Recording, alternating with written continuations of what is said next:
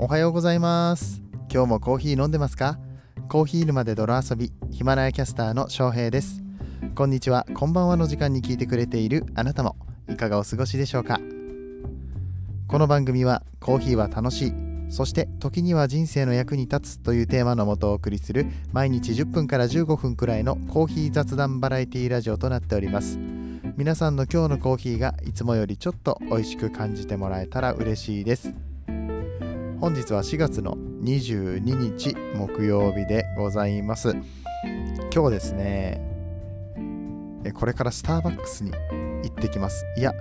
これが放送されている時間にはもう到着しているっていうかオープンしている、えー、神戸のね三宮、えー、阪急三宮の駅ですね、えー、こちらに新しい商業施設ができまして、あのこの三宮って、ね、今再開発をしてるんですけれども、えー、そんな中この三宮の駅の周辺ですね、たくさんのお店ができます。で、えー、その中にスターバックスさんが入るわけなんですけれども、そちらのプレオープン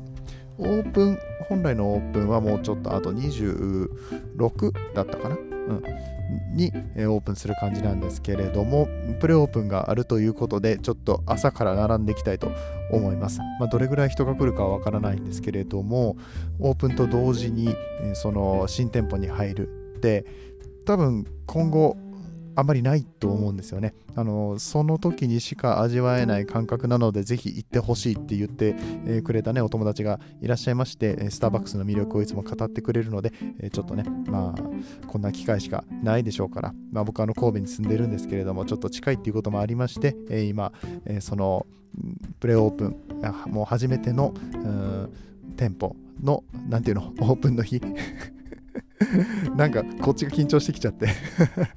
なんでやねんって話なんですけど、まあ、あのちょっと行ってきますよって話で、えー、またね今度レポートしてみたいかなと思っております。はい、えー、というわけで、えー、オープニングトークはそこそこにして、今日は木曜日ですのでね、えー、毎週木曜日はハッシュタグスローバックサーズで、あ ティービーティー ハッシュタグ ティービーティー スローバックサーズでですね、歴史の話を振り返っていこうかなって思っております。今日は、えー、何の歴史かというと、まあ、今神戸の話をしましたが、神戸のコーヒーの歴史っていうのをちょっとお話ししていきたいと思います。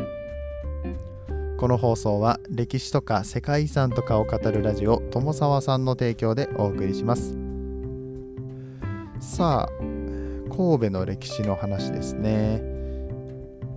神戸ってまあ歴史深い町でもありますし、コーヒー屋さんもめちゃくちゃいっぱいあるんですよね。えー、そしてやっぱり、まあ、イメージとして皆さん持ってると思うんですけど、港がありますから、えー、貿易の拠点となって、えー、そういう外来の品っていうものがよく入ってきてたっていうことがありまして、この神戸にはコーヒーの歴史っていうのがちゃんと存在します。以前、えー、だいぶ前ですけども、日本のコーヒーの歴史について扱いました。うんと一番最初にコーヒーが日本に入ってきたのは江戸時代ですね。えー、鎖国状態だった時に出島にオランダ人が持ち込んだものが初めとされていると。まあその時はあんまり美味しくないみたいなね、えー、体験が載せられていたりしましたよと、えー、そんな話をしてましたけれどもね、えー、その後、えー、もうちょっと後ですね、安政のせんはっぴゃく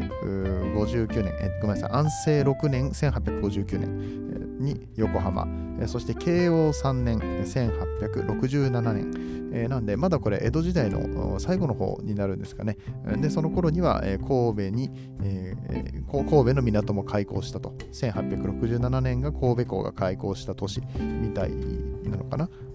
うん、でんだったかな、なんか違うような気がするけど、まあでも今持ってる資料ではそういうふうに書かれています。あ、そうそうそう、あのあまりこのコーナーのことを分かってない方のために説明しておきますと、僕歴史めっちゃ苦手なんですよ。うん、だけどあのまあ歴史とかね、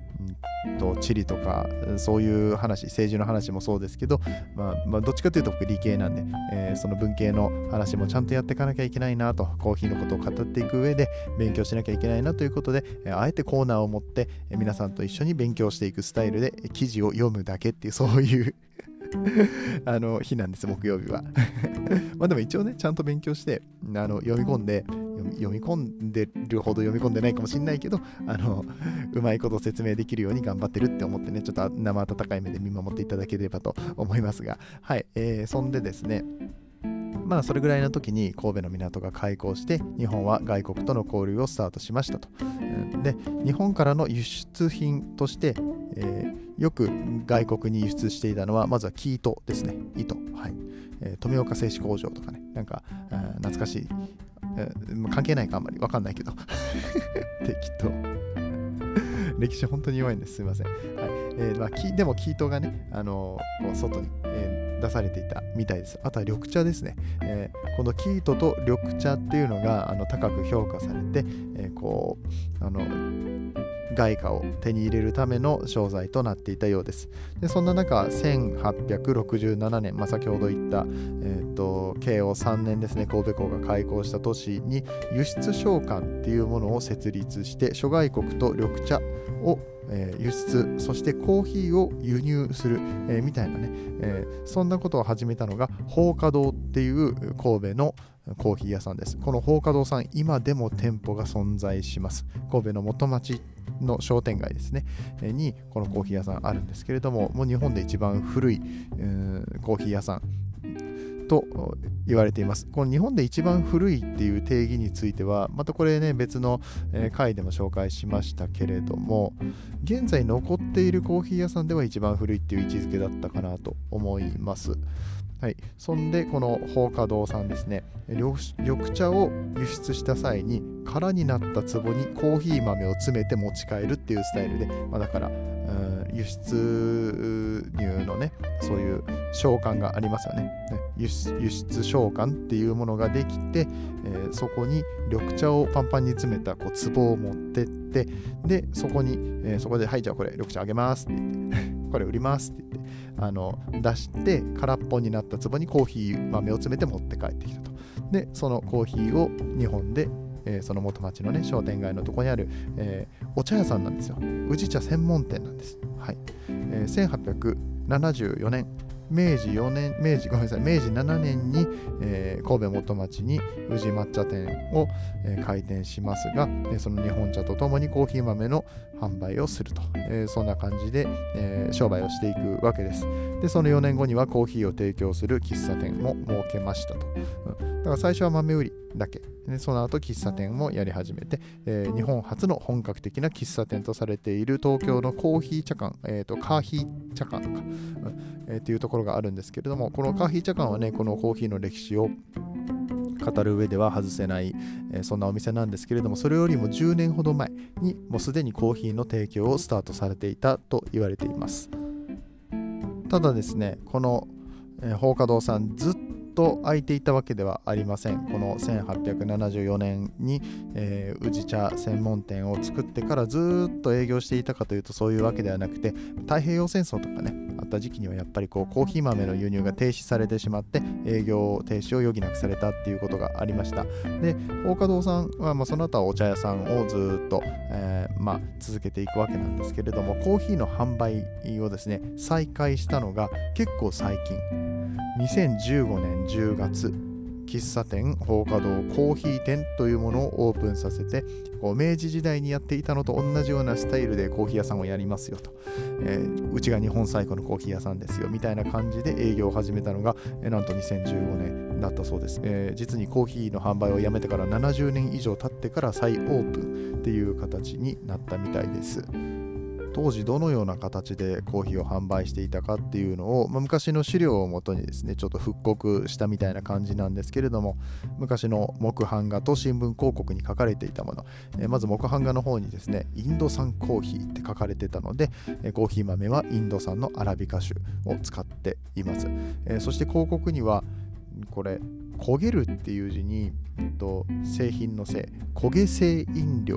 コッフィーと、えーいう風に書かれていた、えー、ということで、まあ、あのちょっと焦げるっていう字が使われてるぐらいだから、あ、まあ深入りだろうと、豆を深入りに焙煎して、えー、しかもコーヒーミルの代わりに特注の石臼を用いて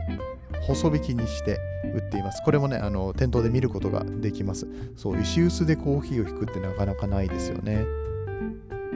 あの昔と違う部分で言うと、当時は煮出し式、こう鍋でグツグツと煮て作っていたみたいなんですけれども、現代式に合わせましてちょっとフレンチプレスっていうね、えー、まあこうお湯に、まあ、これはグツグツはしないんだけれども粉をつけておくスタイルで、えーであの上澄みの方だけこうフィルターはねステンレスのフィルターでこうこし取ってこの粉が入らないようにして飲むスタイル、このフレンチプレス式で提供をしているということです。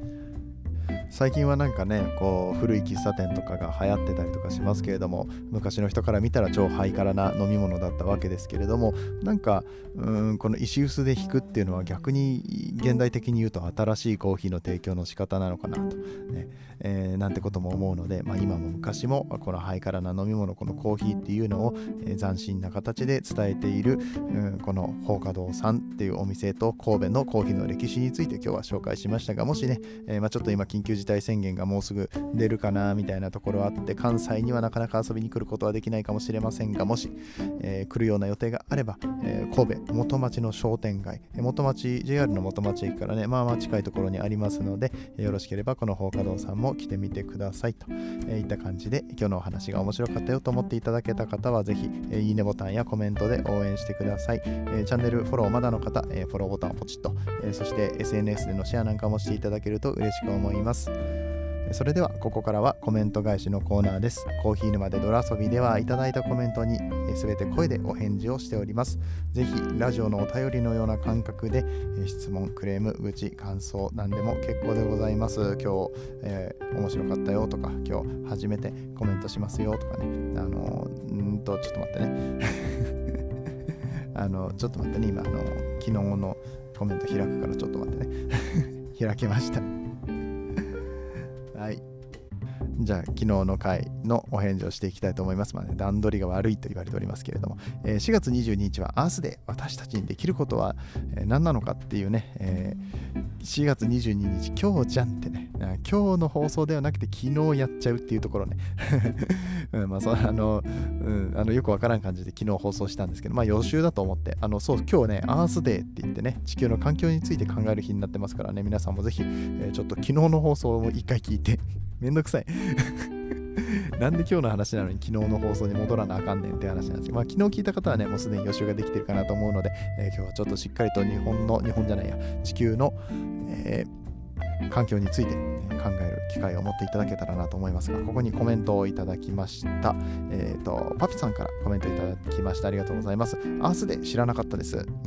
コーヒーかすや生ゴミは毎日出るので、うちでは庭の花壇でコンポストしてます。うんうんうん、そうだよね。うん、コンポスト、あの、お庭があったりとかすると結構やりやすいと思います。あとなんか段ボールとかでもできるって言われてますよね。コーヒーかすの量に気をつけながらコンポストを作っておられるということで、あんまりね、これコーヒーかす入れすぎてもダメなんですかね。僕ちょっと詳しくないんですけれども、コーヒーかすをそのまま土に巻いたりとかするとあの余計なんか悪くなっちゃったり、この土の状況ですかが悪くなったりするっていうのはなんかちらっと聞いたことがあります。はい、続きます。小さなことだけど行動に移すことで環境問題に対して、えー、関心や他の人に良い影響があればいいなと思っています。もうねそうそうなんですよね。結局あのー自分の身の回りのことで何ができるのかっていうことなんですよ。本当に小さなことからでいいんです。でそこから動き出さなかったら何にも始まらないんで、うん、でそれがね正しいか間違ってるかって今の時代ではわからないことだってあるんですけれども、やるやらないで言ったらやっぱりその関心を持つことっていうのがで一回やってみるっていうこととかが、うん、僕は重要じゃないかなと思ってます。もちろんなんか明らかにそれはなんか全然調べてないってとりあえずやっとけばいいだろうっていうふうにやるのとはまた違うんですけれども、うん、自分たちに何ができるだろうって考えるところから、そして考えたのであれば一歩踏み出す、何かをやってみる、何かを自分の生活に取り入れてみるっていうところからね始めるのが本当に大事だと思いますので、もうパピさん素晴らしいですよ、うん、あのコンポストうちでもやってみようかな。一応ね庭庭っていうかあのうちは持ち家じゃないんですよね。えー、っとただいっかいに住んでるんであのベランダと庭がついてまして共同スペースっていうことになってますけれども、コンポストぐらい置いても大丈夫なのかな、うん、ちょっとねやってみようかなと思ってます。はい、えー、ということでパピさんコメントありがとうございます。いや頑張ってください。いやなんか気持ちいいですね。こうやってなんか地球環境について考えて、うん、まあ高尚なこと、まあ普段あの適当な感じでゆるゆるとやってる僕ですけれども、うん、あの何かしら世の中の役に立つことができたらいいなとはやっぱ思うわけですよ、うんえー、そうやって、えー、僕のこのラジオのコメント欄で、えー、こんな話ができるなんてもうなんか、うん、あのー、嬉しいです語彙力が語彙力がない嬉しいです、うん、本当にありがとうございます。なんかすごい気持ちいい朝だなと思いました。まあ収録してるの夜なんですけどはい、えー、ということで、えー、今日もね気持ちよく皆さんが過ごしていただけたら嬉しいなと思います。今日という一日が素晴らしい日となりますように。また明日の朝お耳にかかります。次はどの声とつながりますか？引き続きヒマラヤでお楽しみください。